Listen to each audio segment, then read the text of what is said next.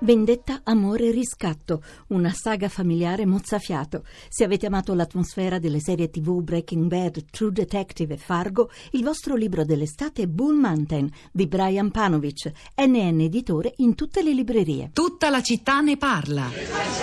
È cambiato che le persone che troviamo adesso in mare, che abbiamo trovato nel 2016, eh, sono sempre più stipate in questi gommoni, in questi barconi, quindi la condizione delle persone in mare è, orri- è orri- orribilante.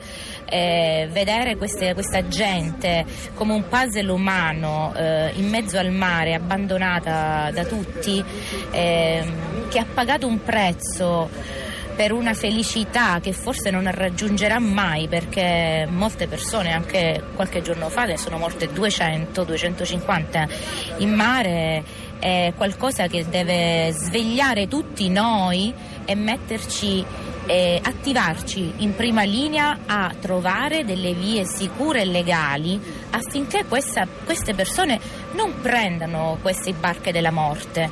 Perché dopo tre anni noi non, non siamo felici di continuare a far questo.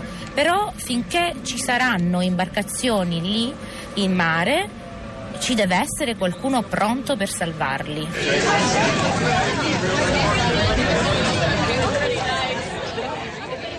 E quindi cosa è cambiato a tre anni dalla nascita di MOAS, Immigrant Offshore and Station? Cioè la prima missione di salvataggio in mare finanziata da privati, da, da due imprenditori, Regina e Christopher Catrambone, che nel 2014 hanno deciso di impegnarsi per salvare le vite degli immigrati che attraversano eh, il mare, il Mediterraneo, usando un'imbarcazione, la Phoenix One. Eh, abbiamo ascoltato un estratto dell'intervista Regina Catrambone realizzata da Marina Lalovic per Radio Tremondo nel marzo di quest'anno, pochi, pochi mesi fa. Ancora sms che arrivano, li leggiamo, li pubblichiamo sul sito. Eh, leggo Danilo che dice la vostra trasmissione è molto interessante, penso poi a quei poveracci che scappano e penso a noi che non siamo più messi tanto bene. Al di là dei governi e delle politiche bisognerebbe forse pensare ai bisogni delle persone, capirli e trovare risposte più umane per noi e per loro, che in fondo siamo la stessa cosa, uomini. Florinda, buongiorno, bentornata. Cosa dicono i social network Rosa, buongiorno agli sms? alle ascoltatrici e agli ascoltatori. Eh, grande il dibattito proprio tra rifugiati e migranti economici. Comincio leggendovi su Facebook quello che ci ha scritto Giovanna, perché parliamo sempre di questa tragedia tra di noi, perché non diamo mai la parola a chi arriva. Chi sono questi migranti economici e chi sono quelli politici? Le loro storie rimangono così sullo sfondo, non le mettiamo mai a fuoco poco fatto una trasmissione solo con le loro voci.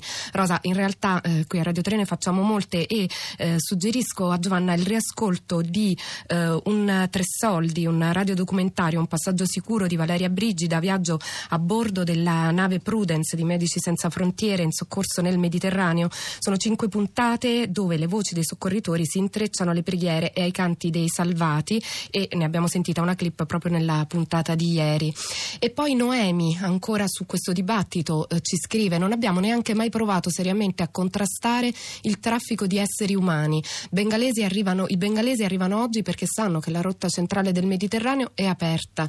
Dobbiamo avere l'aiuto dell'Europa e non solo per contrastare questo traffico e sempre distinguere tra rifugiati e migranti economici. Vedi Macron, altrimenti sarà solo caos e proprio eh, riguardo a questa differenza c'è una vignetta di Altan eh, che si muove su Twitter eh, in cui eh, uno dei personaggi della vignetta chiede cosa sono i migranti economici e l'altro risponde quelli che hanno paura di morire di fame invece che per morire, di, che morire per le bombe. E infine vi leggo quello che ci ha scritto Sabrina sempre sulla nostra pagina Facebook. Come si può impedire alle persone di fuggire da guerra e fame? Come impedire a chi sta peggio di noi di cercare una vita migliore per sé e per la propria propria famiglia. Tutti sogniamo una vita migliore, alcuni la cercano anche a costo della vita. Come si può pensare che Malta possa accogliere tanto quanto l'Italia? Malta è un'isola piccola, lì non c'è modo di prendersi cura di migliaia di persone e spostarle da una città all'altra. Accettare una decina di migranti per ogni comune non creerebbe problemi a paesi come l'Italia, ma anche la Germania, la Francia e altri paesi europei. Sono collegati con noi Giulio, Nicoletta e Stefano. Cominciamo con Giulio, buongiorno. Buongiorno. Giulio, da dove chiama lei? Da Maccareto, vicino a San Pietro in Casale. Siamo direttamente dentro una lezione di italiano all'interno di un centro di accoglienza. Lei insegna? Io sono l'insegnante, esattamente, sono qua con i ragazzi, con gli studenti. E che classe, che classe ha? Quanti, quanti studenti ha? Dunque, questa è una classe molto piccola, molto limitata. Siamo in totale quattro persone, compresi due bambini in più. E allora ci racconti un po' chi sono, quanti anni hanno, da quanto tempo studiano con lei?